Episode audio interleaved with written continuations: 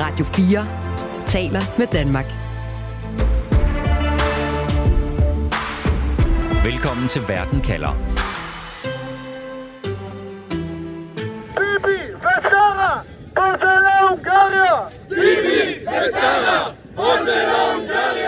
Ja, flere end 100.000 demonstranter gik i weekenden på gaden i den israelske by Tel Aviv i protest mod landets nye højorienterede regering, som de beskylder for at være til fare for demokratiet. Men i regeringen, ja, der mener de tværtimod, at det er landets højesteret, der tror demokratiet i Israel. I landet, som ofte bliver fremhævet som det demokratiske fyrtårn i, fyrtårn i Mellemøsten, der virker israelerne altså enige om, at deres demokrati er under angreb. Til gengæld er de delte i spørgsmålet om, hvem der står bag det angreb. Derfor spørger jeg i dag, hvem tror Israels demokrati? I løbet af programmet her, så der skal du høre fra to israelere, der står på hver sin side af det her skæld, der lige nu deler landet, men som begge mener, at der er grund til alarm. Jeg hedder Stine Krohmann Dragsted. Velkommen til Verden kalder, programmet, hvor vi stiller skarpt på et aktuelt spørgsmål om verden, og på en halv time giver dig svar. Du lytter til Verden kalder på Radio 4. Og lad os starte med de israeler, der beskylder landets premierminister Benjamin Netanyahu for at ville undergrave demokratiet. Nogle af dem går endda så langt som til at kalde det et kupforsøg. De var på gaderne i den israelske by Tel Aviv, som i weekenden var fyldt med demonstranter. Og vi skal høre fra en af dem nu. Det er Sandra øh, Gusel Bahar, som øh, er med i programmet. Welcome to the program now, Sandra. Hi, thank you for having me. You are welcome, Sandra. Uh, you are Israeli, you are um, a lawyer, and you have uh, immigrated to Israel uh, seven years ago. Um, you went on the streets this weekend. Why did you protest? Well, I'm concerned personally as a citizen of this new so called reform package that the government is proposing. I'm concerned also as a lawyer myself. Um, as you said, I migrated to Israel from Turkey, and I am like I watched firsthand what happens to democracy when an overhaul like this to the judicial system is proposed. And I don't want the democracy in Israel and the institutions in Israel to erode and give in into uh, some sort of some sort of authoritarian regime. Okay, um, Sandra, let me just quickly translate a little bit. Så Sandra, hun siger altså, at hun er bekymret for, hvad der sker i Israel lige nu. Hun emigrerede fra Tyrkiet, og, og derfor så ved hun også, hvad der sker, hvis øh, domstole bliver undergravet, øh, og hvis øh, demokratiet bliver eroderet, som altså er det, hun mener, der sker lige nu øh, i Israel. Og 30-årige Sandra, hun er altså en af de her 120.000 demonstranter, der i weekenden gik på gaden blandt andet i den israelske by Tel Aviv, og beskyldte Israels nye højorienterede regering for at være til fare for demokratiet. Jotam Confino, du er journalist med base i Israel, som du dækker blandt andet for USA Today, øh, den amerikanske avis, og for en række danske medier. Velkommen også til dig. Tak skal du have. Jotam, hvad er det konkret, regeringen har foreslået, der har fået Sandra og andre til at gå på gaden? Jamen helt konkret, så vil regeringen indskrænke højesterets magt. Regeringen mener, at højesteret har for meget magt, at den i mange år har ugyldiggjort en lang række lovforslag, som er blevet indført i parlamentet, fordi at, øh, at, at højesteret mener, at de har været forfatningsstridige. Men Israel har ikke en forfatning. Israel har en række basallove, som ikke er lige så beskyttet som for eksempel den danske grundlov. Regeringen mener derfor, at det er på tide, at politikere, som er folkevalgte, kan få lov til at indføre en hvilken som helst lov, som de gerne vil. Og derfor vil de mere eller mindre eliminere højesterets magt. Mm, og det er jo som sagt en regering, der lige er trådt til øh, i Israel med den gamle kending Benjamin Netanyahu i spidsen, altså den længst siddende premierminister i Israels historie. Og hans flertal, Netanyahus flertal, hviler blandt andet på en række ultranationalistiske og religiøse partier. Jotam, Hvorfor mener den her nye regering med Netanyahu i spidsen, at der er brug for, for en reform af domstolen? Altså, hvilke argument bruger de selv? Jamen, de bruger det her argument med, at når man har et flertal bag sig, så nytter det ikke, at der er en instans, som står og stopper en øh, fra at indføre de ting og reformer, man gerne vil indføre. De mener, at demokratiet bogstaveligt talt handler om, hvor mange stemmer du har bag dig. Det handler ikke om at have en tredel af magten, altså det, som vi kender som et liberalt demokrati, hvor blandt andet højesteret er en af de tre ting, som er med til at gøre et demokrati til et fuldendt demokrati. De kigger helt bogstaveligt talt på det, og mener, at det er det mest demokratiske overhovedet, det er at kunne lade folkevalgte politikere mere eller mindre gøre, hvad de vil, på vegne af dem, som de er blevet valgt øh, af. Mm. Øh, lad mig lige vende tilbage til Sandra igen, som altså er en af dem, der har været på gaden og mener, at det er et stort problem, øh, at regeringen nu vil prøve at øh, undergrave domstolenes øh, magt og, og den her magtadskillelse, der er mellem regeringen og dommere. Um, Sandra, um, can I ask you, you went on the streets, you say you're afraid that um, the democracy in Israel will be eroded. You believe that this government is a threat to democracy. Why? Well, I think this government is acting based on personal gains rather than wanting to actually push a reform. And uh, I think it's because the prime minister and a certain ministers in his cabinet they have their own legal troubles. You know, the prime minister has a few trials in his own hand, and I think they're pushing for this change for this proposal in order to get rid of their own issues. And I think they also have a political agenda of uh, pushing a, uh, a division in the society rather than a reconciliation. I think because that they're acting for their personal interests, it's a threat to democracy to undermine uh, the judicial institution and to undermine the uh, basic principle of democracy, which is the separation of powers. Um, så Sandra, hun siger her, at hun simpelthen mener, at den her regering er en trussel mod demokratiet. Helt konkret, fordi hun øh, mistænker de politikere, der står bag den her nye reform, for at have personlig vinding for øje. Altså, at den her reform handler om, at de har nogle juridiske problemer selv, altså blandt andet premierminister Netanyahu, der jo er, er står anklaget for korruption, øhm, og det er derfor, de ønsker en reform, det er derfor, de ønsker at svække domstolene, og Derudover så frygter hun, at øh, de simpelthen skaber splittelse i samfundet, i stedet for øh, at skabe sammenhold, ved at prøve at, at underminere domstolene. Øh, og det simpelthen kan øh, erodere øh, demokratiet i Israel. Sandra, it is a new government in Israel. Um, it's it's democratically elected. It's supported by a majority of Israelis, and they have decided to make this change to the judicial system. Isn't this just how democracy works? Well, I think relying purely on election results and to, on ballots is a, a very good example of a authoritarian regimes and how they start because democracy isn't just elections democracy is also making sure that the fundamental principles like the separation of powers and checks and balances on the ex- uh, the all the other two branches are placed. So uh, just because this government has been voted in doesn't mean that they have the right to make such changes to the judicial system, which will bring irreparable harm to the rights of all of its citizens. Democracy also means paying attention to what the people are saying, to what the minority, to the bloc that didn't vote for you is saying. And we're exercising our democratic rights as well by going out on the streets and telling the government to listen to us. What kind, you mentioned harm. Um, what kind of harm are you afraid that this would lead to? Well, first of all, the from what I understand from the package, it's going to take away a lot of checks and balances from the executive branch, which means that basically the coalition that is in place today is going to have un, un, unlimited power over laws, and the Supreme Court will not be able to overhaul any laws that they find to be unconstitutional. And that definitely has an impact on the basic human rights of everyday citizens. Mm.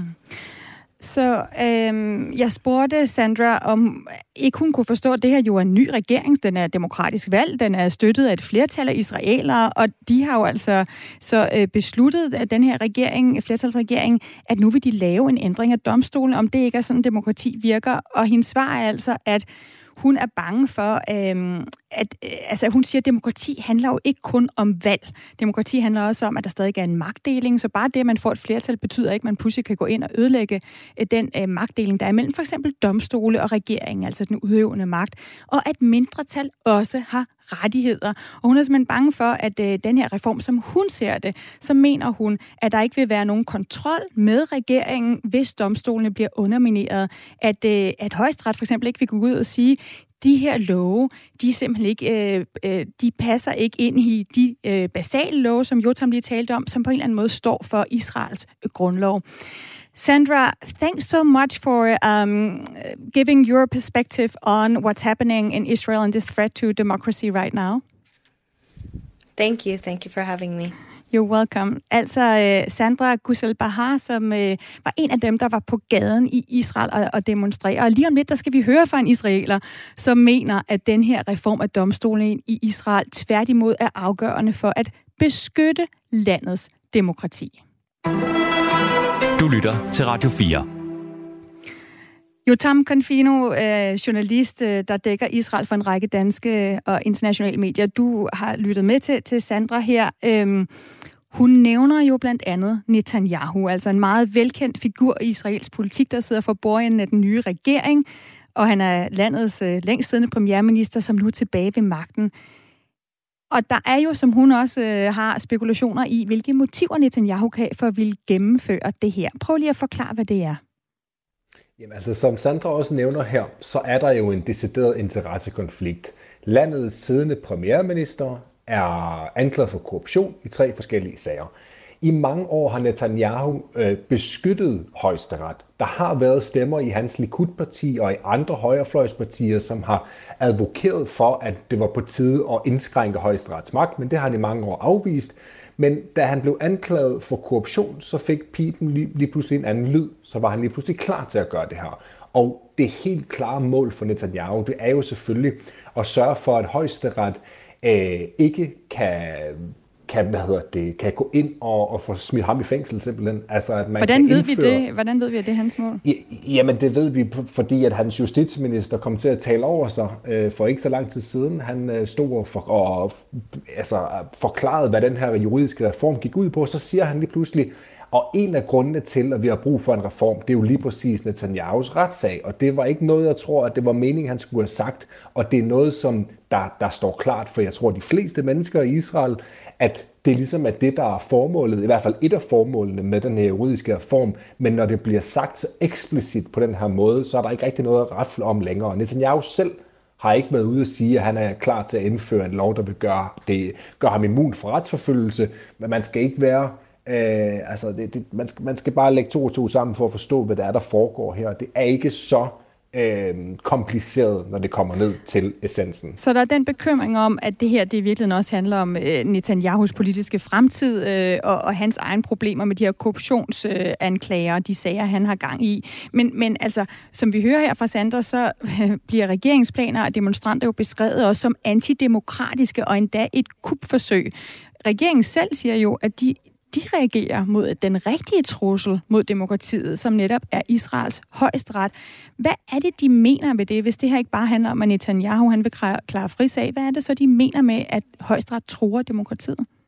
Jamen, de har jo et argument, som går på, at højesteret har simpelthen haft for meget magt i de seneste mange år. Der er det, man kalder juridisk aktivisme, som var noget, der blev gennemført i 1990'erne i Israel, som simpelthen gjorde, at højesteret begyndte at fortolke nogle af de her basallove i højere grad, og begyndte i højere grad også at, og øh, erklære nogle af de love, som blev indført i parlamentet for forfatningsstridige og ugyldige. Og det har regeringen ret i. Altså det har sat en, Øh, det, har, det har været en stor forhindring for flere forskellige regeringer at skulle få indført nogle love, og der har ofte været rigtig meget tale om, at der er brug for at reformere det juridiske system, fordi det er forældet. Så de har nogle argumenter med sig, og der er også rigtig mange af demonstranterne, der går på gaden, som siger, at det er ikke fordi, vi ikke vil have reformer. Vi, vi synes, der skal, der skal være en række reformer, men det nytter ikke, at vi altså omvælter hele det, hele det juridiske system, og de facto gør Israel til et illiberalt demokrati, hvor højesteret ingen magt har. Så der er også et grundigt problem, der handler om, at Israel simpelthen ikke har en skreven grundlov, men de her basallove, som så øh, giver udgangspunkt for de her problemer, øh, landet har nu. Israels højesteret, Jotam, øh, man, man, normalt så er sådan nogle højesteretsdommer jo ikke nogen, der går ind i politiske øh, diskussioner. Øhm, du siger, at de faktisk har reageret. Hvad har de sagt? Jamen altså, den hårdeste reaktion og den mest øh, relevante reaktion, der kom, det var fra højesteretspræsidenten, som gik ud og holdt en tale til nationen, hvor hun sagde, at det, der er i gang lige nu, det er et direkte angreb på demokratiet, det er et direkte angreb på højesteret, og det her det kommer til at ødelægge Israel. Og det er bare en af stemmerne, som har været ude og kritisere. Der er en lang række tidligere højesteretsdommer og højesteretspræsidenter, tidligere premierministre, øh, tidligere justitsminister. Der er simpelthen så mange, som har været ude og sable øh, den, den her nye juridiske reform ned og erklæret det for decideret antidemokratisk. Men den klareste stemme, vi har hørt, det er fra højesteretspræsidenten selv. Så lige nu har vi simpelthen en meget åben konflikt mellem højesteret og mellem den nyvalgte israelske regering om, hvem der egentlig tror demokratiet i landet. Tidligere der hørte vi fra en af dem, der mener, at det er regeringen, der er ude på at smadre højesteret og smadre demokratiet. Men man kan altså også se det fra den fuldstændig modsatte synsvinkel, nemlig at det er højesteret, som lige nu tror demokratiet i Israel ved at gå imod de folkevalgte. Og det mener ham, du skal høre fra nu. Han hedder Ariel Ratzinski. Han er en konservativ vælger, og han stemmer på Netanyahus øh, parti. Hi, Ariel. Welcome to the program. Hi. Thank you. You are welcome. I would like to ask you who you think is threatening democracy right now in Israel. That's a very good question. I mean, you know, um, I don't think democracy in and by itself is threatened.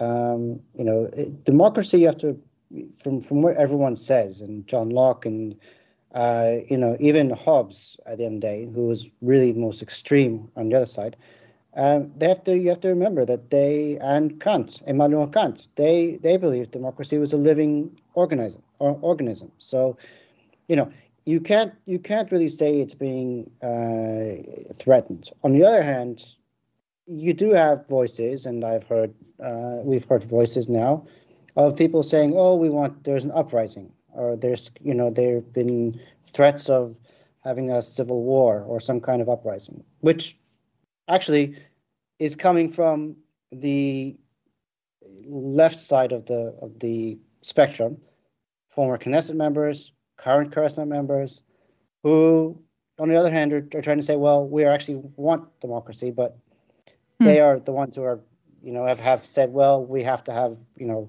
uh, an uprising. So you so say this is a this is political. You saying, do you do you think the the Supreme Court is meddling in politics and why? Do I think? Well, yes, and it has been for some time. Uh, it's been a, an ongoing process. It's been, and it started. The truth is, it started about 25, 30 years ago, since Aaron Barak, um, former Justice, Chief Justice Aaron Barak, started his tenure, and uh, he started the reforms. What mm-hmm. meaning is that the Supreme Court has gradually, over the years, delved in issues that had that actually go beyond its um, it's what it's meant to do. Okay, so they're overstepping their, their powers. Uh, can I ask you, Ariel? Um, um, uh, sorry, let me just uh, first uh, translate a little bit for our listeners. No, no. Ja, så, så Ariel han siger altså her, at uh, han er ikke sikker på, at der er en trussel mod demokrati lige nu i, i Israel. Um, han mener, at det er venstrefløjen, som taler om uh, protester og hvad hedder det, en eller anden form for øh, kupforsøg, som han slet ikke mener, at der er, er fare for. Men han er enig i, at det faktisk er højesteret, der blander sig i politik. Han mener, at det er sket øh, gradvist, at de er gået mere og mere ud over de grænser, der ligesom er blevet sat for den dømmende magt, og har blandet sig i de love, som de demokratisk valgte politikere har vedtaget. Øh, så lad mig lige spørge øh, Ariel, om han på nogen måde kan forstå øh, dem, der har været på gaden og mener, at der simpelthen er en fare imod demokratiet. Ariel, many in Israel fear that the government is eh, what what it's doing right now with this reform is dangerous to democracy. We've had, you know, more than 100,000 protesters on the street this weekend. You don't think that they have anything to fear? So, first of all, I want to correct that 100,000. The police said yesterday in the in an official report they said actually it was more like 40,000. I think there are different opinions on that, but yeah, what, why don't you think no, that they have anything to fear? They, corrected themselves yesterday. They yeah. came up in the news and they corrected themselves. Um, so, but the truth is, look, is is it, I so I did I did listen to one of to your earlier commentator about it, mm-hmm. And look, I don't think it's. I mean, again, there everyone can decide what democracy is. You have some places who decide democracy is like you had said you know, you have elections, free and fair elections. I have to remind you, Israel is in the Middle East, really the only country that has these elections. Um, Lebanon has been a long time, not anymore. Uh, Turkey also is mm. already not considered democratic. So, you know, these are elections. You said yourself. Do I think election? No. Democracy is a democracy. Israel's is a democracy. You still have the balance of powers in the Knesset. You have an opposition. Only look, only a few, only a month ago, month and a half ago, the previous government was handling, which was a caretaker government, and when you have a caretaker government, you can't really do any mm. anything mm. Um, except for start a war, and you can't really do anything. And they passed a, an agreement. Let me just uh, yeah. Let me just quickly ask you uh, uh to to just to make sure I understand you correctly. You say you're a constitutionalist. You don't have a yes. constitution in Israel. You, you, value the separation of power in Israel. Do you think it's a problem uh, right now that uh, the separation of power is being eroded. Uh, and just one second, I'll just translate the question as well, Ariel. Altså, jeg spørger Ariel, om han mener, der er et problem her. Så er spørgsmålet, hvem der er problemet, men mener han, der er et problem med, at der er nogen, der går længere, end deres magt i virkeligheden beføjer sig til?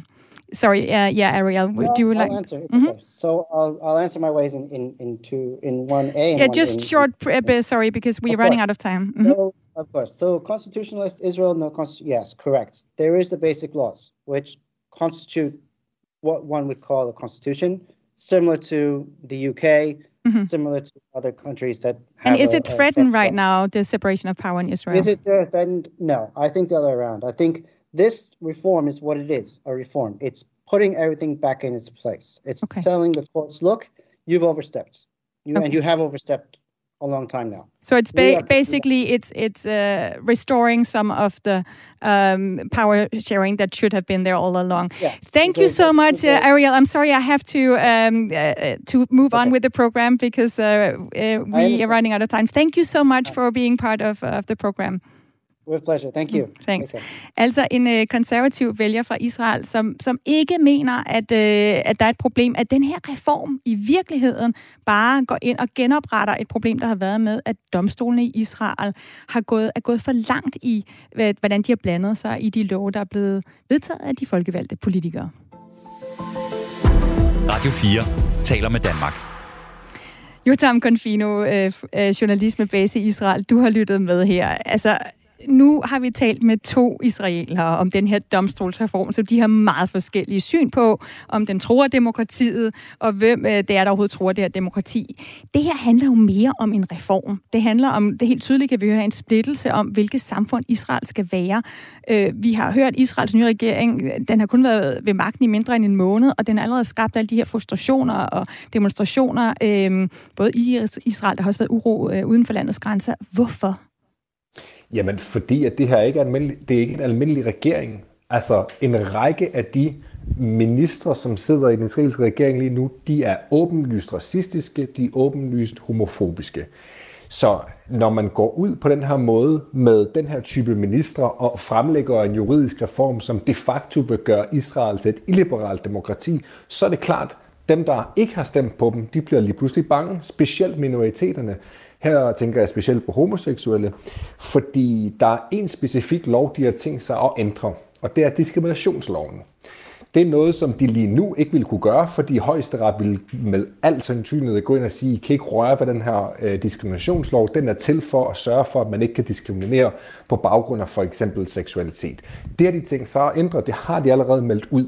De vil gå ind og gøre det muligt for, for virksomhedsejere og for læger at diskriminere på baggrund af seksualitet simpelthen. Altså hvis det går imod deres religiøse overbevisning at behandle en patient eller at have en kunde inde i deres butik, altså en, som er homoseksuel for eksempel, så vil man kunne sige, jeg har ikke lyst til at behandle dig, eller du skal ikke være i min butik. Så der er reelle, specifikke, konkrete forslag, som gør, at folk i Israel, altså dem, der ikke har, bestemt, ikke har stemt på regeringen, er utroligt bange for, hvad der kommer til at ske. Mm. Men betyder det ikke også, når du siger det her, øh, Jotam, så lyder det jo som om, at der faktisk sidder nogle partier, som nu har, er med til at danne regering sammen med Netanyahu, der i lang tid gerne har ville kunne gennemføre nogle politikker, som de ved højesteret vil have sagt, nej, nej, den går ikke, for den går imod de her basale love, som vi mener står for, for grundloven. Men der er jo ikke en, en skreven grundlov i Israel. Altså, hvad, er det handler det her i virkeligheden ikke om en, en politisk konflikt om, hvor det er, Israel øh, skal hen, som de mener, i højesteret står i vejen vejen for?